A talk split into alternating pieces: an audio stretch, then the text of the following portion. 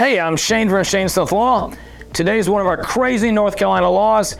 This one makes some sense to me some of the time, but not the other time, okay? It is illegal to drive through a cemetery faster than 12 miles per hour. I get it during the day, but at night, nobody should be wandering around there, but it's still illegal to drive faster than 12 miles per hour, okay?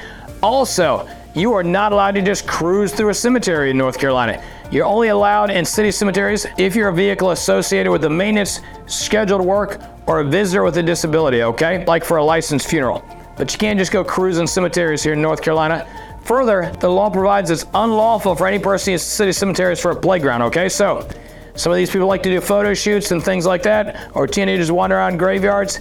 Not allowed here in North Carolina. Stay out of them. And remember always, if you're in pain, call Shane 980 999 9999. In pain, so I call Shane. 980-999-9999. In pain, call Shane.